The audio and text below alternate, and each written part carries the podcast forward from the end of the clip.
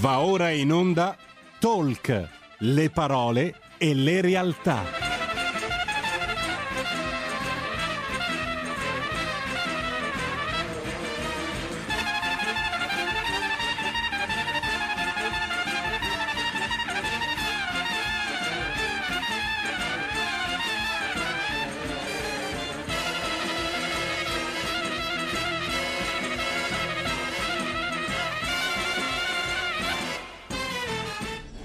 Sara Garino conduce Alto Mare, le notizie, i protagonisti, i fatti, le opinioni, anche le vostre.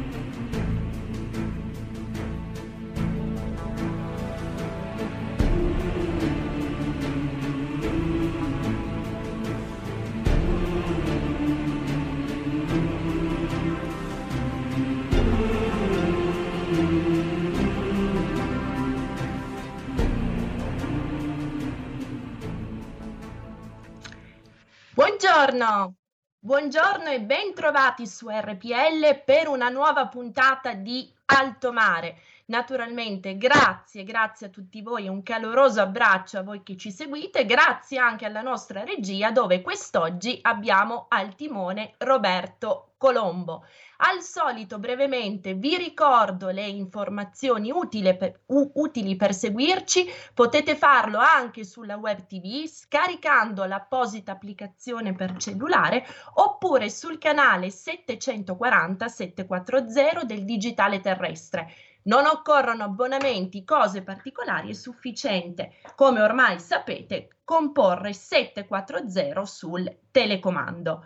Bene, quest'oggi avremo una puntata speciale, una puntata che avrà come filo conduttore l'ultima enciclica redatta da Papa Francesco, Fratelli tutti. Ne parleremo con due ospiti di eccezione, sono con noi il professor Giulio Tremonti. Professore, buongiorno. Buongiorno a voi. E ben trovato ad Alto Mare, ricordo il professor Giulio Tremonti, presidente di Aspen Institute Italia, e poi abbiamo anche Monsignor Vincenzo Paglia, presidente della Pontificia Accademia per la Vita. Eccellenza, è in linea? Beh, sì, sono in linea, buongiorno a lei, al carissimo professor Giulio Tremonti e a tutti gli ascoltatori e le ascoltatrici. Eccoci qui.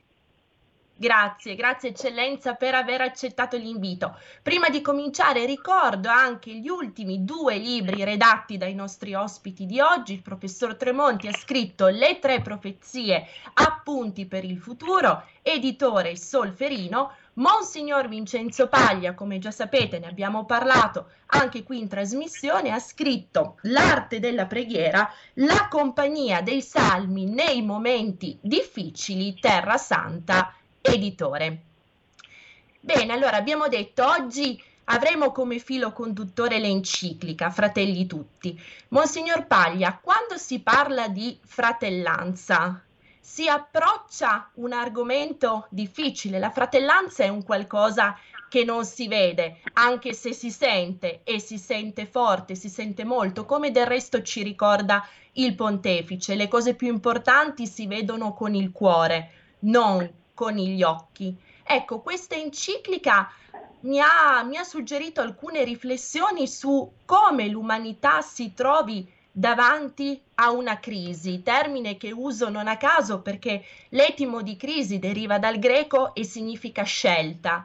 Si tratta di scegliere tra due paradigmi che attingono nelle pieghe più recondite, più profonde dell'essenza stessa umana. Da una parte l'uomo come animale sociale che quindi ha bisogno degli altri, ha bisogno di essere immerso, inserito in una collettività che amplifichi quelli che sono i suoi talenti, il suo valore, la sua posizione, mi lasci dire, nel mondo, dall'altro un atteggiamento del tipo homo homini lupus, quindi l'uomo lupo per gli altri uomini. Che cos'è, Monsignor Paglia, che è in grado di guidare questo senso di fratellanza tanto per gli individui, anzi mi lasci dire tanto per le persone? Usare il termine persona penso che sia più appropriato del più sterile, se vogliamo, termine individui, quindi tanto per le persone quanto per le nazioni. Che cos'è che è in grado di guidare questa fratellanza verso quella dimensione, mi lasci dire, etica? Sì, io vorrei iscrivere questa enciclica di Papa Francesco, che è la terza. La prima fu congiunta con Papa Benedetto, Lumen Fidei. La seconda enciclica è la Laudato Si sul creato, la terza è sulla fraternità. Io vorrei comporla in particolare con la Laudato Si, quasi a formare un dittico. Potremmo dire che mentre nella Laudato Si si parla del creato, del nostro pianeta, che tutti ormai abbiamo compreso essere una casa comune, ecco, questa seconda enciclica parla di chi la abita, e cioè di quei 7 miliardi che oggi abitiamo il pianeta. Siamo tutti fratelli e sorelle. Vorrei dire, come il clima riguarda l'intera popolazione del pianeta, e quel che accade negli Stati Uniti o in America Latina riguarda anche quel che accade in Africa e in Asia. Ugualmente, certo, a mio avviso, quel che accade tra i popoli del nord riguarda anche i popoli del sud.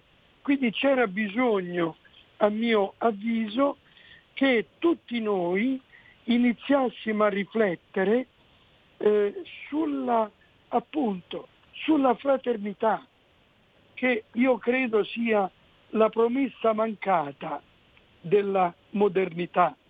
Non è che l'uguaglianza e la libertà siano in ottima salute, tutt'altro, ma della fraternità non si parlava più. In questo senso il richiamo del Papa è rivolto non solo ai cattolici, vorrei dire non solo ai credenti, ma a tutti gli uomini, proprio per sottolineare che, come tutti, dobbiamo avere la responsabilità verso la creazione, tutti dobbiamo avere la responsabilità verso tutti coloro che abitano il nostro pianeta, e che in questo senso questo dittico è inscindibile e richiede un pensiero largo. Ma non a caso lei ha sottolineato il termine persona, perché con il termine persona, secondo anche una bella tradizione filosofica contemporanea legata a Mounier ad esempio, si unisce l'individuo e la comunità, e vorrei dire il locale e l'universale.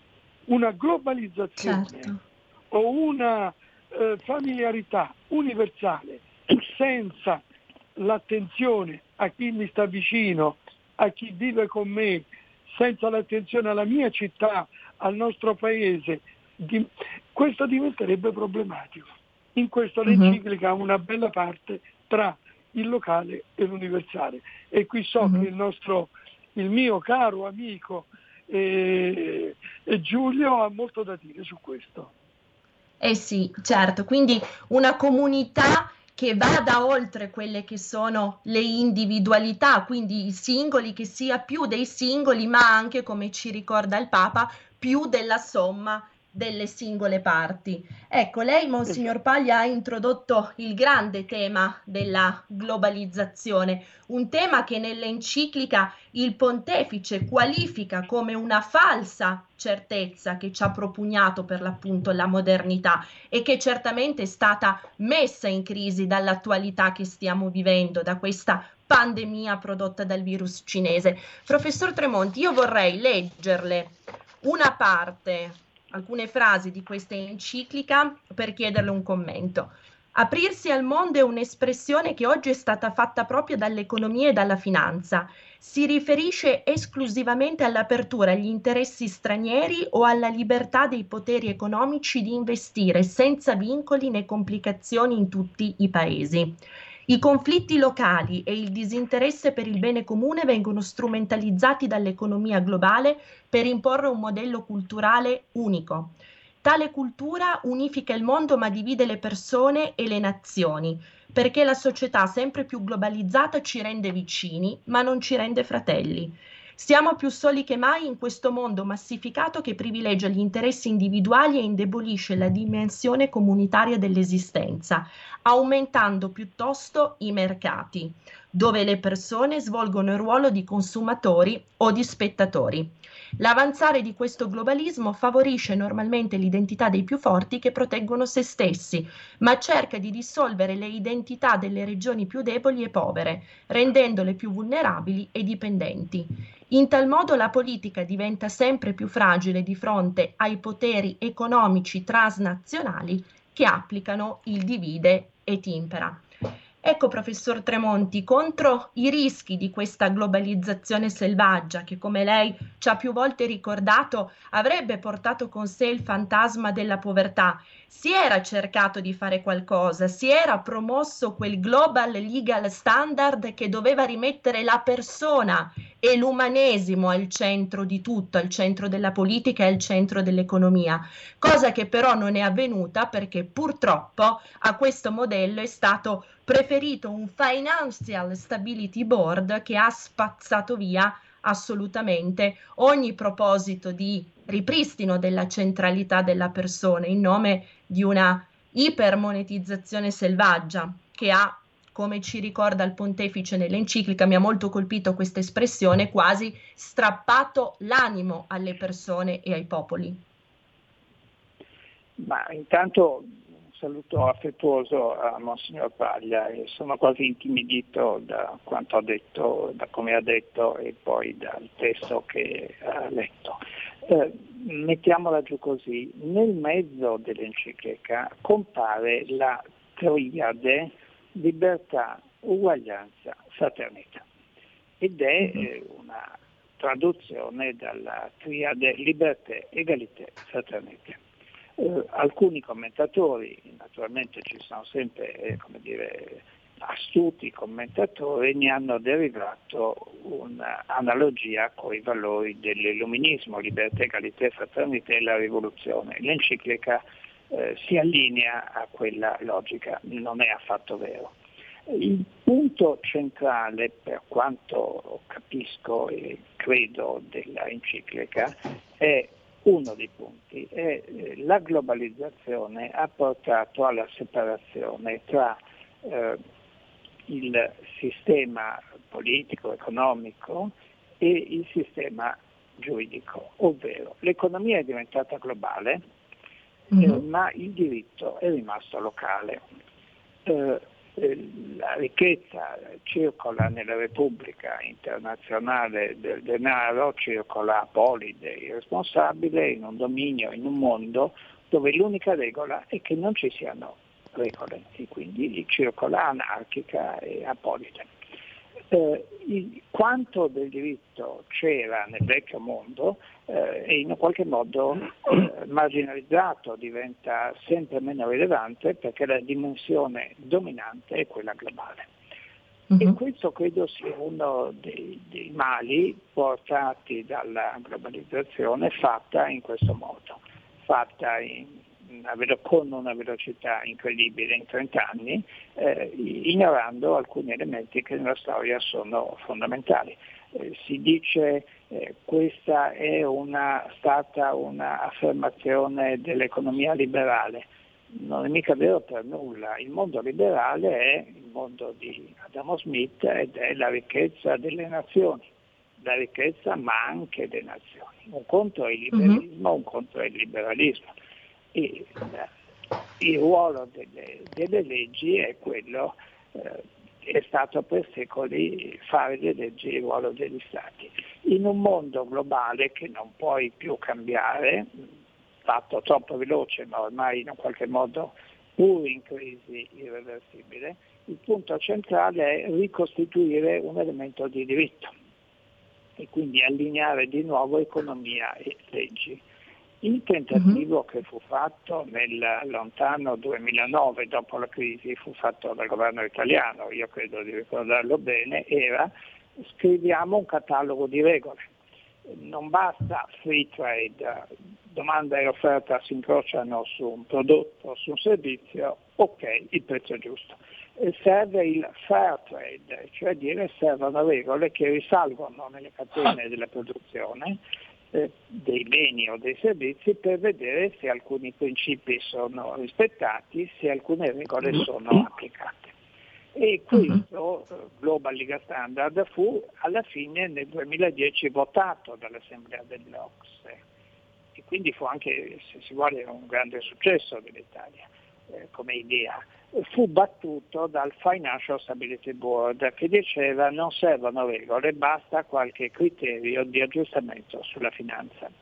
Quanta stability ci sia stata lo vediamo dopo 10 anni, ma soprattutto andando indietro, nel vecchio Global Legal Standard sono andato a vedere, e così mi spiego, all'articolo 4 c'era scritto rispetto delle regole ambientali e igieniche.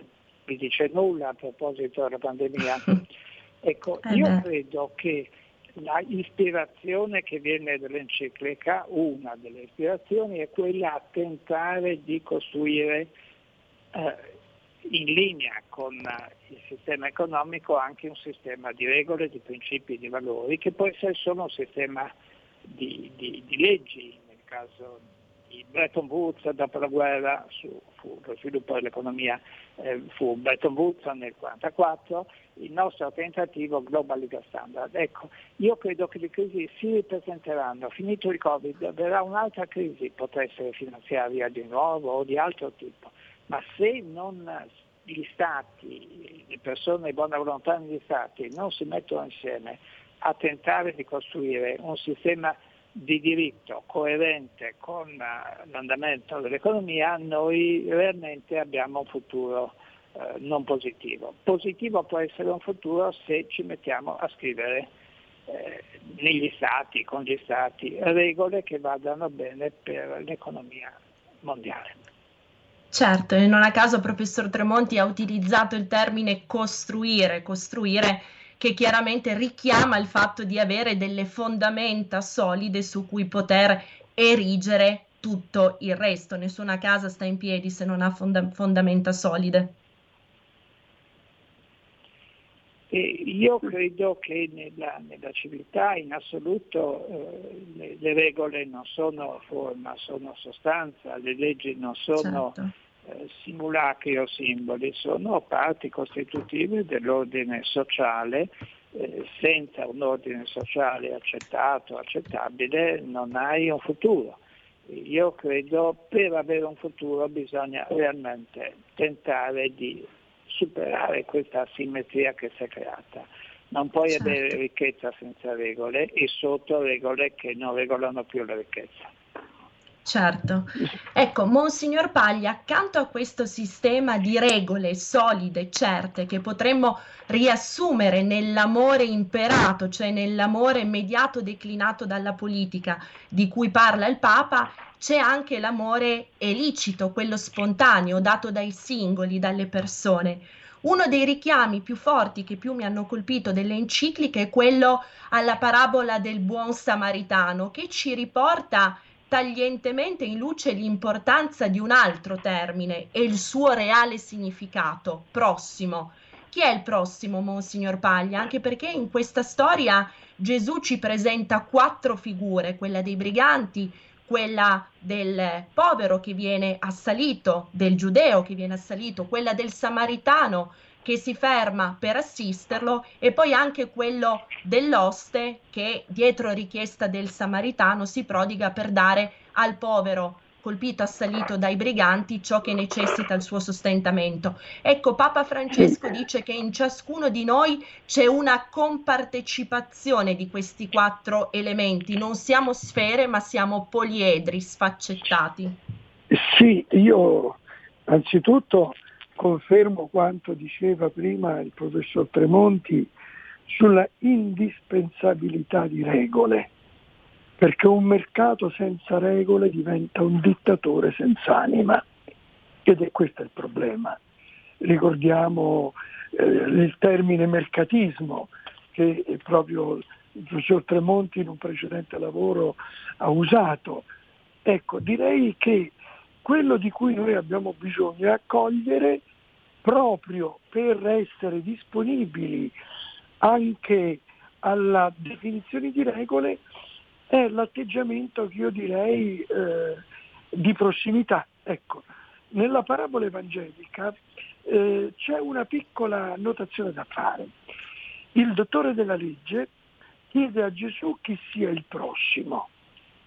Al termine della parabola Gesù rivolta la domanda e chiede al dottore della legge chi di questi diversi personaggi si è fatto prossimo all'uomo mezzo morto. E prossimo, non dimentichiamolo, un po' di latino fa bene, è il superlativo di proper, ossia il più vicino.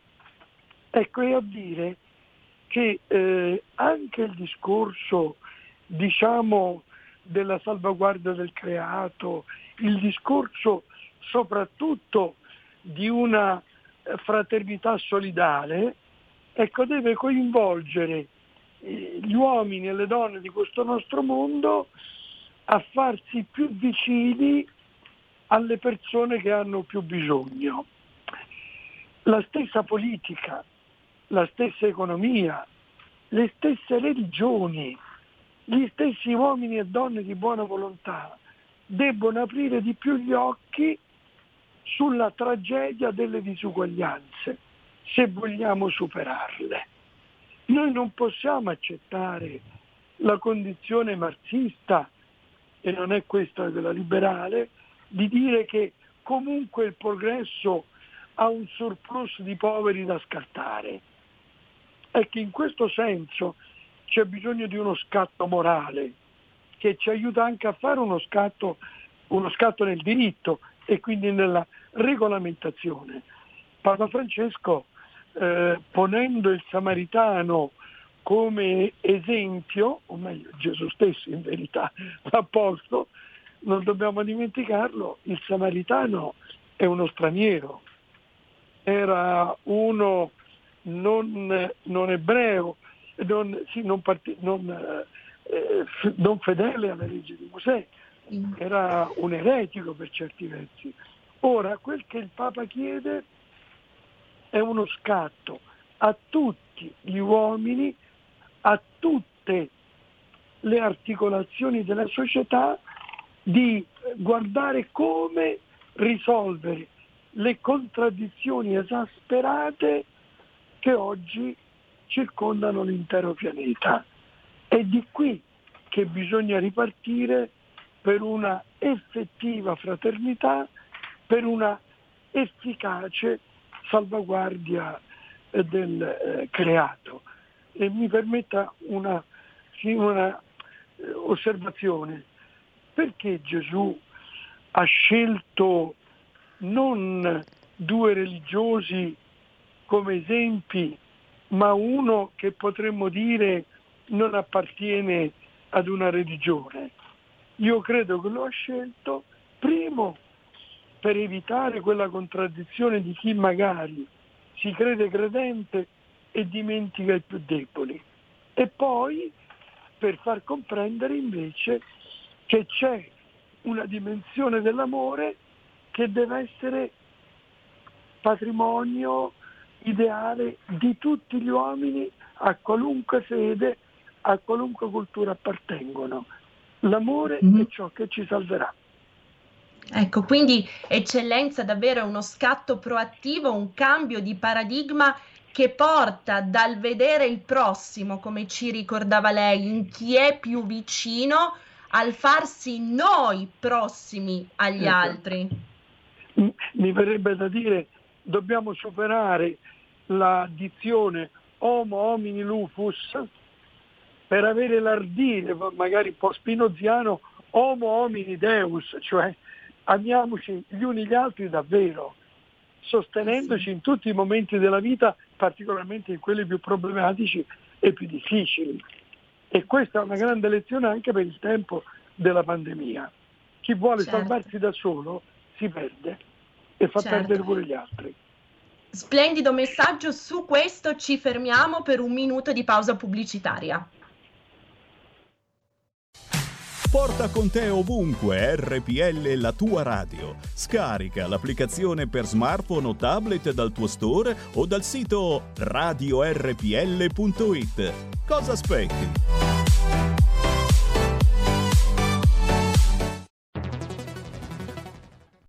Ehi, sveglia! Chi ha parlato? Sono io, la Digital Radio. Anche in camera mia? Ma non abitavi nella mia auto? Analogico che non sei altro. Per tua informazione, da quest'anno mi puoi ascoltare nelle auto nuove, in casa e dovunque ci sia una radio. Eh sì, da quest'anno dove c'è radio c'è DAB. Ascolta le tue radio preferite con il suono perfetto della Digital Radio e scopri tanti contenuti extra. Sì, però svegliati, Dibidi dobidi DAB.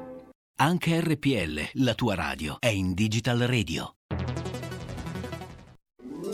Stai ascoltando RPL, la tua voce libera, senza filtri né censura. La tua radio. Rieccoci, ben trovati qui in collegamento su RPL per il secondo blocco di Alto Mare. Per coloro i quali si fossero messi in collegamento soltanto ora, ricordo che stiamo discutendo, commentando con il professor Giulio Tremonti e con sua eccellenza Monsignor Vincenzo Paglia l'ultima enciclica di Papa Francesco, Fratelli tutti.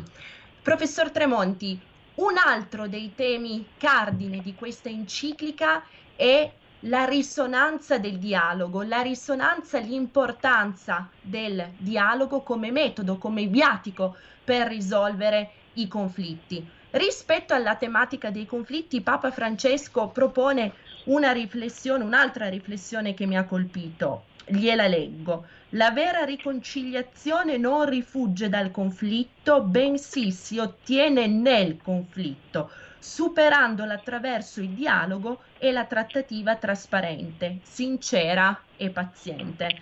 Ecco, questa frase, questa affermazione chiaramente mi ha ricordato subito Luigi Einaudi, uno dei padri della dottrina liberale in Italia, il quale riscontrava proprio nel conflitto, nelle differenze, negli attriti, si potrebbe quasi dire, una condizione alla fin fine imprescindibile dell'esistenza umana, che però deve essere governata, deve essere superata con criterio. Quindi la cultura come via, la collaborazione comune come rotta e, se vogliamo, la conoscenza reciproca come metodo e appunto criterio con cui operare. Insomma, in buona sostanza, il famoso prima conoscere, poi discutere e infine deliberare. Quanta necessità c'è oggi di un ritorno a una forma mentis di questo tipo? Senta, io sono abbastanza vecchio da aver visto il cosiddetto G7 e abbastanza giovane, nuovo, per aver visto il G20. Il G7 ha la sua fortuna che va dalla metà degli anni 70 fino alla grande crisi del 2008. Il G7 era un luogo privilegiato della storia, erano 700 milioni di persone che parlavano la stessa lingua, l'inglese di fatto, che erano uniti da un codice economico, il dollaro, e da un codice politico, la democrazia occidentale. Gli altri miliardi di persone ruotavano intorno al G7. Aderivano, se chiedevano di aderire, la Russia e il Brasile, e vedevano nel G7 una zona fortunata. Il G7 c'eravamo dentro anche noi, c'era l'Italia. Uh-huh. Poi la crisi sposta dal G7, con i limiti che ha dimostrato quella logica, quella politica, sposta verso il G20. Il G20 è un tavolo più grande, intorno al G20 ci sono la Cina, la Russia e tanti altri paesi. Il codice economico non è più il dollaro, il codice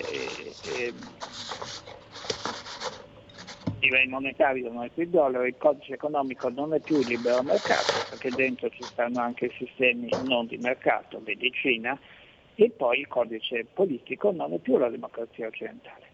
Questo sistema a sua volta a un certo punto entra in crisi, ed entra in crisi quando, io vedo 2003-2004, quando la Cina assume una posizione geopolitica diversa da quella sua tradizionale. La Cina era una potenza economica gigantesca, ma economica, non aveva un'ambizione, non aveva una proiezione politica, geopolitica. Dal 2003-2004 in avanti comincia ad averla, ed è questa la causa, non dico dei conflitti, ma certamente del confronto che si è scatenato tra il mondo occidentale, l'America in particolare, solo in parte l'Europa, e la Cina. La Cina inventa le vie della seta, che sono canali di penetrazione economica, commerciale, ma soprattutto politica, e comincia il confronto con l'Occidente. Professor Tremonti, tra l'altro la Cina, che era entrata nel WTO ben prima di altre nazioni, di altre realtà come per esempio la Russia. La Cina entra nel WTO, o il WTO entra in Cina dal 94 in poi, con l'idea che la Cina è un paese in cammino sulla via dello sviluppo e un paese in cammino sulla via della democrazia. Si è visto che si è sviluppato il sistema economico, non quello politico in Cina, hanno un loro sistema politico. Allora, per concludere, se la domanda è il dialogo, io vedo la cosa giusta, riprendere il dialogo che c'era, non credo che porti fortuna a nessuno dei due, da una parte o dall'altra. Quello che non è un dialogo, non è un confronto, ma è una progressiva bilaterale ostilità. Per inciso, a occhio vincono gli americani, però non la vedo giusta per noi non vinciamo in un confronto del genere. L'ideale, io ho detto Bretton Woods, sarebbe l'ideale un dialogo sulle regole, sull'economia, soprattutto sul rispetto reciproco tra i grandi blocchi. Dentro ci metti l'Europa, la Russia, ma fondamentalmente proseguire nel confronto non credo che vada bene. Usano parole tipiche della guerra fredda, no, non credo che vada bene, non ci guadagna nessuno. L'ideale sarebbe un dialogo difficile, ma meglio il dialogo del conflitto.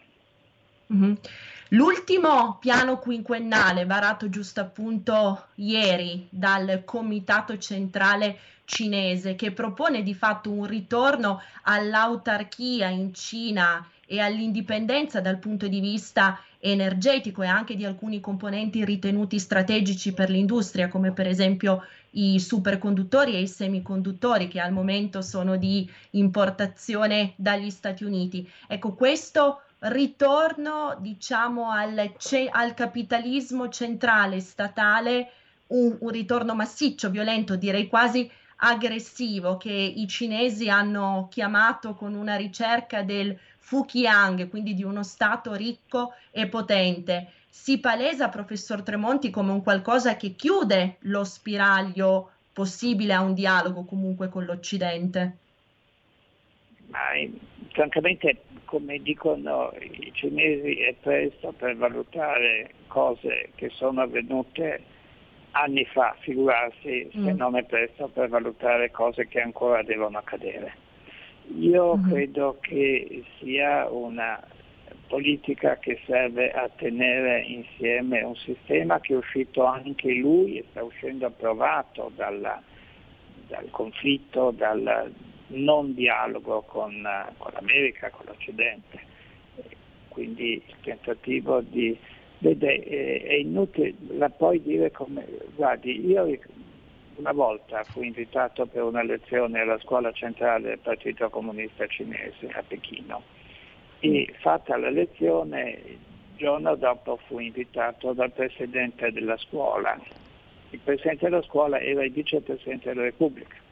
Allora vicepresidente, attualmente il presidente. Io ricordo che una lunghissima conversazione si chiuse con questa frase del presidente cinese che diceva: vorremmo diventare un po' ricchi prima di diventare troppo vecchi. Io credo che i problemi della Cina siano enormi e non superati da un nuovo regime politico. Secondo lei uno che si fa a vita è un segno di forza o di debolezza? L'uso delle divise militari alle cerimonie civili è un segno di forza o di debolezza? La Cina ha la sua politica, io credo che dobbiamo rispettare la politica che fanno, però torno a dire non dobbiamo immaginare che possano come dire, dominarci, ma non possiamo neanche pensare noi di dominarli. È un mondo a sé. Quando ero ragazzo tutti volevamo essere americani, anche adesso magari. Nessuno vuole essere cinese, questo è un segno di limite alla proiezione geopolitica di un paese. E tuttavia dialogo, e tuttavia rispetto, tutti hanno difficoltà con la pandemia, ce l'ha l'America, ce le ha il mondo, stiamo ritirando le catene di produzione e ce l'hanno naturalmente anche loro che stavano dall'altra parte. Mm-hmm, certo, ecco, rispetto a questo tema della necessità di tornare a costruire, ci diceva anche prima il professor Tremonti, Monsignor Paglia, vorrei proporle un'altra frase, un altro estrapolato dell'enciclica. Se in definitiva non ci sono verità oggettive né principi stabili, al di fuori della soddisfazione delle proprie aspirazioni e delle necessità immediate, non possiamo pensare che i programmi politici o la forza della legge basteranno.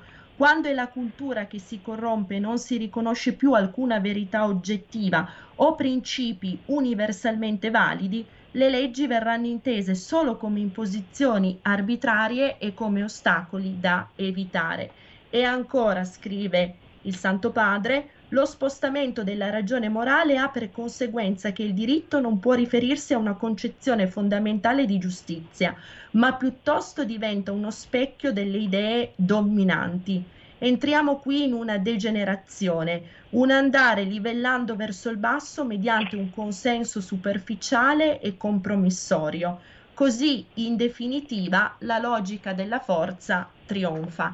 Ecco, Monsignor Paglia, contro questa logica, questo predominio della forza, questo essere l'uomo lupo per gli altri uomini, lei prima ha fatto uno splendido rimando all'importanza della cultura classica, no? Quindi anche dei termini latini e greci. Ecco, mi ha fatto venire in mente una parola che forse riassume, ecco, lo spirito che ha voluto infondere il Santo Padre in questa enciclica. Agatosine, no? Il cercare il bene del prossimo, il fare il bene del prossimo, quella che poi i latini hanno declinato, credo, con benevolenza. Sì, esatto. Io credo che questa affermazione che lei ha citato dell'enciclica spazzi intanto quella, come dire, qualche critica che parla di una condizione relativistica del Papa. Io credo che è molto evidente che senza valori stabili, senza dimensioni veritative, sia davvero difficile qualsiasi tipo di convivenza. In questo senso vanno ritrovati alcuni cardini, alcune parole chiave che purtroppo una sorta di filosofia liquida o di una concezione di pensiero debole li ha come messi in seconda fascia. Penso che il termine bene comune o il termine dignità siano da recuperare in maniera piena, ed è attorno a questi che è possibile il dialogo, sebbene sia faticoso. Io mi aggiungerei a quanto diceva il professor Tremonti, parlando lui dei sistemi politici o economici. Io mi aggregherei sul versante religioso, e cioè l'indispensabile dialogo tra le fedi e le culture, perché altrimenti in un mondo ravvicinato se non riusciamo a parlarci, certamente l'unica alternativa è il litigio, il conflitto, fino anche le guerre. Papa Francesco nell'ultima parte dell'enciclica esorta le regioni ad incontrarsi. Fino a diversi decenni fa, quando ognuno viveva nel suo mondo, anche le religioni erano chiuse nei confini dei diversi stati o di diverse aree. Oggi non è più così. In questo senso il dialogo tra le religioni è essenziale. Questo non vuol dire che la verità o la fede è relativa. Io sono cristiano, sono cattolico e sono certo che quel che credo è la mia fede, è la verità. Su questo non c'è nessun dubbio. Il problema è capire se anche gli altri non possiedono o no delle scintille d'amore, degli aspetti importanti, ed è su questi allora che si deve tessere il dialogo. Diceva molto bene Giovanni XXIII, un papa bergamasco fin nelle midolla, vorrei dire. Cerchiamo ciò che ci unisce e mettiamo per ora un po' da parte ciò che ci divide. Io credo che questo metodo di cercare ciò che ci unisce è ciò che può salvaguardarci dall'esaltazione di individualismi che, se assoluti, ci portano a confliggere. Ecco perché credo che sia davvero importante scendere nelle profondità delle proprie convinzioni religiose. A me ha fatto impressione che in tutte le religioni, ad esempio, c'è quella che alcuni chiamano la regola d'oro, cioè non fare agli altri ciò che non vuoi sia fatto a te stesso. Ecco, questa regola è indispensabile oggi sia nel mondo religioso e sia anche in quello politico o comunque civile. Anzi, Monsignor Paglia, taluni padri della Chiesa hanno addirittura affermato che in questo principio, non fare agli altri ciò che non vorresti essere fatto a te, si traduca e si infonda quello che poi è il pensiero cristiano e che tutto il resto di fatto sia una sorta di orpello. Da tanto questo principio è potente. Esattamente, perché qui la globalizzazione privata di questo sentimento è diventata terribile, divisiva e conflittuale. Ma se la globalizzazione fosse stata ispirata da sentimenti solidaristici, da sentimenti di rispetto, da sentimenti di attenzione, e allora questa sì che sarebbe, anzi a mio avviso è ciò che l'enciclica chiede a tutti noi di fare. Papa Francesco non ci chiede di ripiegarci ciascuno su noi stessi, ci chiede anzi di essere profondamente noi stessi per poter essere assieme. Mi lasci chiudere con l'esempio della famiglia. La famiglia di per sé è plurale. Per fortuna che il marito è diverso dalla moglie e che un fratello è diverso dall'altro. Sarebbe una noia terribile se tutti fossero dei cloni. Ma qual è la sfida? La sfida è quella di vivere in pace, appunto, tra diversi, aiutandosi, perché la diversità non è povertà, ma è ricchezza. L'importante è capirla come appunto una ricchezza e non come una concorrenza. Certo. E a proposito della famiglia, Monsignor Paglia, anche rifuggire da quella abominevole cultura dello scarto che purtroppo nella nostra società, tra virgolette, sviluppata, porta troppo spesso a riscontrare nella persona anziana un elemento quasi di ostacolo al quotidiano e non una risorsa, una straordinaria risorsa, uno straordinario patrimonio da amare e da tutelare il più possibile. Assolutamente, mi permetta di dire, di confortare alcuni anziani del nord che mi hanno scritto. Come lei sa, sono stato nominato presidente di una commissione per ripensare l'assistenza agli anziani non solo in questo momento ma in generale. A me per esempio scandalizza il fatto che gli anziani chiusi nelle istituzioni o nelle residenze sono da marzo che non possono vedere i loro familiari o i loro figli. Non è possibile. Mi scriveva un'anziana di Bergamo, la signora Luisa, dice: io sono contenta che si facciano tutti gli sforzi perché possano riaprirsi gli stadi e si possa andare anche a vedere le partite, ma perché nessuno fa nulla perché mio figlio possa venire a trovarmi o Dio possa andare anche a casa? Ecco, io credo che lettere come questa non possono non scuoterci e non impegnarci a dare aiuto, sollievo a chi ha più bisogno di aiuto e di vicinanza. È un piccolo esempio che faccio per dire quanto sia importante uno scatto d'amore, di solidarietà e di vicinanza per chi è solo e per chi ha più bisogno di aiuto, particolarmente in questo momento. Assolutamente sì, anche perché se oggi viviamo una situazione di benessere, mi piace ricordarlo, e soprattutto grazie alla generazione dei miei nonni che con tanto olio di gomito, con tanta passione, con tanti sacrifici dopo la guerra ha saputo rimettere in piedi dalle fondamenta un paese che era ancora preda di macerie fumanti, quindi questo è un altro elemento da dimenticare mai. Professor Tremonti. Prego, Monsignor Paglia, se vuole viva aggiungere gli anziani, qualcosa. Volevo dire che chiedono onore. Già. Professor Tremonti, siamo quasi in chiusura, abbiamo 5 minuti. Nel parlare, nel commentare questa globalizzazione selvaggia e imperante, nell'ultimo libro, Le tre profezie, lei utilizza una frase estrapolata dal Faust di Goethe.